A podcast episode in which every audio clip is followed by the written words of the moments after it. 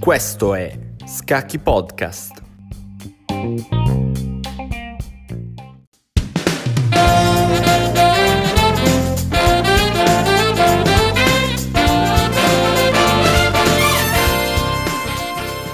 Buongiorno Scacchi e benvenuti alla prima puntata di Iperuranio. Io sono Claudio Capurso di Quarta C e in questo progetto collaborerò con Monica Martulli di Quarta F e Palma Fanelli di Quarta C.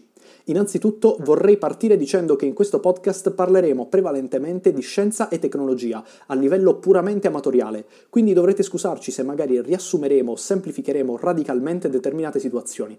Quello che però vorremmo fare è cercare di portarvi con noi in un piccolo viaggio attraverso l'iperuranio, appunto, il fantomatico mondo delle idee, poiché siamo convinti che quel futuro di cui ci hanno tanto parlato, che abbiamo visto nei film di fantascienza o che abbiamo anche solo sognato, è qui, adesso, basta solo sapere dove guardare e oggi ve ne darò la prova.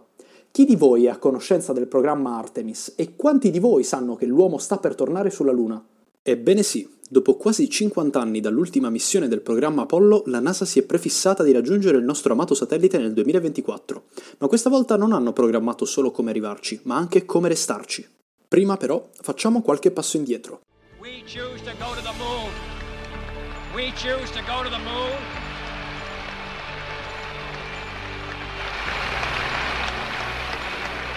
We choose to go to the moon in this decade and do the other things.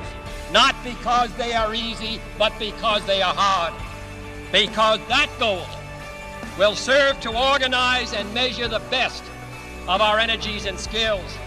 Because that challenge is one that we're willing to accept, one we are unwilling to postpone, and one we intend to win, and the others too. Siamo nel 1962, alla Rice University, in Texas, e proprio in questo momento sta parlando JF Kennedy, 35 presidente degli Stati Uniti, in uno dei discorsi più celebri della storia. Egli infatti annuncia a sorpresa che l'America stava per intraprendere una strada mai percorsa, un qualcosa che solo pochi decenni prima sarebbe stato impensabile. Kennedy promette al mondo la Luna. Ha inizio così il programma Apollo, che in 14 anni e 17 missioni riuscì a portare sul nostro satellite la bellezza di 12 astronauti. Sì, ok, tutto molto bello, ma poi?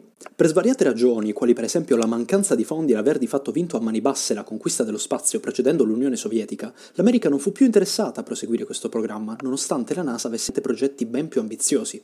Pochi sanno infatti che l'Agenzia Spaziale Americana aveva già da allora in mente non solo di proseguire con il programma Apollo, ma anche di costruire nuovi razzi ancora più potenti del Saturn V e delle stazioni in orbita terrestre. Sfortunatamente niente di tutto ciò accadde, il programma Apollo fu cancellato e non si sarebbe parlato di una stazione spaziale stabile sino al 1986 con la Mir, Ora però le carte in tavola sono cambiate e la posta in gioco è molto più interessante.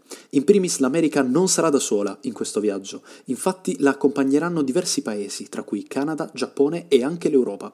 Ciò permetterà una maggiore efficienza e una diminuzione dei costi del programma. Inoltre, le numerose sonde inviate sulla Luna durante gli ultimi 50 anni ci hanno permesso di conoscere più accuratamente il suolo lunare e ora sappiamo dove trovare giacimenti di acqua congelata, indispensabile per le prime stazioni. Infine abbiamo il punto più banale, ma che allo stesso tempo rappresenta il fulcro su cui verte questo programma. L'uomo darà inizio alla colonizzazione del suo satellite. Beh, fantastico direte voi, ma come ci riusciremo? Grazie per la domanda. Il programma Artemis si differenzia molto dal programma Apollo, complice il progresso tecnologico e lo scopo della nostra missione. Avendo la necessità di avere una presenza stabile sul satellite, si è deciso che sarebbe stato più conveniente creare una stazione spaziale cislunare. Il suo nome è Gateway e avrà la funzione d'appoggio per missioni verso la Luna e Marte. Nel nostro caso, il modulo del razzo con all'interno gli astronauti si aggancerà alla stazione, su cui sarà già presente un modulo lunare. Con quest'ultimo si potrà scendere sulla superficie, compiere la missione e risalire sulla Gateway, per poi tornare sulla Terra.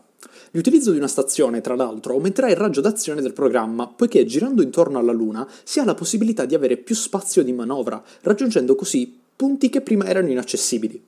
Per esempio, i siti d'atterraggio del programma Apollo erano tutti posti nei pressi dell'equatore. Perché? Perché era più semplice da raggiungere. Ma adesso abbiamo libero accesso anche ai poli, che tra l'altro ci interessano molto, poiché è proprio lì che si trovano i giacimenti d'acqua. Oltre a differenziarsi dal suo predecessore per modalità di arrivo e locazione geografica, il programma Artemis utilizzerà un nuovo razzo. Beh, all'incirca. Mi spiego meglio. L'SLS, ovvero Space Launch System, è il lanciatore che dovrebbe essere utilizzato durante le prime missioni del nuovo programma. Ma in realtà questo razzo fu progettato per la prima volta nel 2011 e capirete bene che dopo 10 anni non è proprio il top del top. Ancora di più se prendiamo in considerazione il fatto che non è riutilizzabile, il che è una grossa mancanza, considerando che il primo Falcon 9, razzo di punta della SpaceX, fece il suo debutto nel 2012. Ma c'è una spiegazione a tutto questo. Infatti l'SLS è una sorta di lanciatore low cost. Al tempo della sua creazione, la situazione alla NASA era ben diversa da quella odierna. Era appena stato cancellato il programma Constellation per mancanza di fondi, avente tra l'altro parecchi punti in comune con Artemis. Dunque l'agenzia si ritrovava per le mani molti pezzi inutilizzati che sarebbero dovuti servire a costruire i razzi Ares 1 e Ares 5. Per questo motivo gli ingegneri si rimboccarono le maniche, decidendo di costruire almeno un razzo, con i componenti dei due, e da questa strana unione uscì fuori l'SLS, che oggi la NASA si è ritrovata per le mani. E che fai, lo butti? Evidentemente no. Infatti la NASA lo sta ultimando proprio in questo periodo, perché udite udite Artemis 1 si terrà quest'anno. Yeah! Ma niente luna e niente passeggeri, almeno per il momento. Infatti questa missione avrà la funzione di test, come anche Artemis 2, che lancerà quattro astronauti nell'orbita lunare, per poi riportarli indietro. Dovremo aspettare il lancio di Artemis 3 per poter vedere un vero e proprio allunaggio, che si terrà nel, a mio parere, troppo lontano ottobre del 2024. Salvo imprevisti, si intende. Inoltre, con questi test non si metterà alla prova solo il razzo, ma anche la capsula che conterrà l'equipaggio, ovvero la Orion MPCV. Questo fantastico veicolo spaziale, accompagnato da un altrettanto straordinario acronimo, che non tenterò neanche di pronunciare, è dove si troveranno gli astronauti durante tutto il viaggio, dalla Terra sino alla stazione spaziale Gateway. A questo proposito, non è ancora stato comunicato da chi sarà composto il primo equipaggio che tornerà a far visita al nostro satellite. Abbiamo solo due certezze. La prima è che questa volta non ci sarà un uomo con un piccolo passo a dare inizio a questo programma, ma una donna, che tra l'altro sarà anche la prima donna a mettere piede sulla Luna. Ricordiamoci infatti che le missioni Apollo risalgono agli anni 60 e 70 e in quel periodo avevamo la stessa apertura mentale di una pietra, più o meno. La seconda certezza è che l'equipaggio sarà composto da quattro membri, uno in più rispetto al vecchio programma. Inoltre, grazie alla Gateway, si avrà la possibilità di far scendere tutti gli astronauti sul suolo lunare, poiché ora non è più necessario che qualcuno resti all'interno di un razzo, come nel caso per esempio della Gemini, il quale aveva il compito di portare a caso all'equipaggio a missione compiuta. Inoltre si spera che ben presto il ritorno dell'equipaggio non sia più necessario. Tranquilli, non è che li lasciamo lì a caso, è che, come ho già detto, il programma Artemis, oltre ad avere come obiettivo il ritorno dell'uomo sulla Luna, ha quello di cominciare a mettere le basi per le prime colonie stabili sul satellite.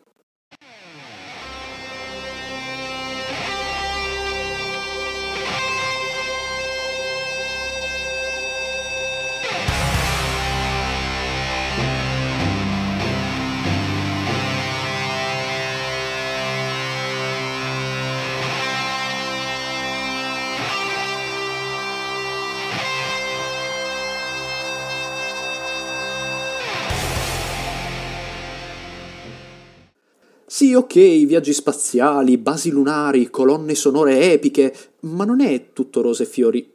Ciò richiederà infatti enormi quantità di tempo, forza e soprattutto energia, nel vero senso della parola. Innanzitutto si è pensato che le prime basi operative possano essere costruite da dei robot. Saranno loro infatti a portare a termine il grosso del lavoro, almeno all'inizio. Su internet si possono già trovare alcuni video di questi grandi costruttori all'opera, presentati tra l'altro da Robert Downey Jr., quindi Andatevelo a vedere se ve lo siete persi. Ma sulla Luna tutto sarà più complesso. Bisognerà tener conto della poca gravità, degli sbalzi di temperatura, delle lunghe notti e delle radiazioni. Proprio per questo è ancora in atto la discussione su come costruire questi nuovi edifici. Si va da navi spaziali a serbatoi di propellente vuoti, fino a moduli gonfiabili di varie, forme. Alcuni hanno suggerito la costruzione di colonie sotterranee, che sarebbero protette sia da radiazioni che da micrometeoriti, ma in questo periodo si sta facendo strada un'alternativa più semplice, ovvero quella di costruire la base sulla superficie e di ricoprirla di suolo lunare. È da tenere in considerazione anche il problema delle fonti energetiche. Per ora le più quotate sono l'energia nucleare, l'energia solare, anche se fortemente limitata dalle notti lunari che durano 14 giorni terrestri, e in alternativa a queste due le celle a combustibile. Queste celle a combustibile non sono altro che dispositivi elettrochimici in grado di convertire direttamente l'energia chimica in energia elettrica tramite un processo a temperatura costante in cui l'idrogeno viene combinato con l'ossigeno per formare l'acqua. Quindi è ufficiale, torniamo sulla Luna. L'ESA sta preparando la Gateway, la NASA sta testando i razzi dell'SLS e gli equipaggi per le missioni a venire hanno già cominciato l'addestramento. Mi chiedo solo se ci sarà la stessa atmosfera della prima volta, quando il 20 luglio del 1969 il mondo si fermò per un attimo attendendo la conferma che Neil Armstrong avesse fatto il primo passo sul nostro satellite. Sarò sincero, non vedo l'ora che accada di nuovo, ma nel frattempo possiamo continuare a parlare di ciò che sta succedendo adesso qui sul nostro pianeta e perché no, a qualche anno di luce di distanza da noi. Quindi un saluto dalla redazione e da Iperuranio è tutto. Linea alla Terra.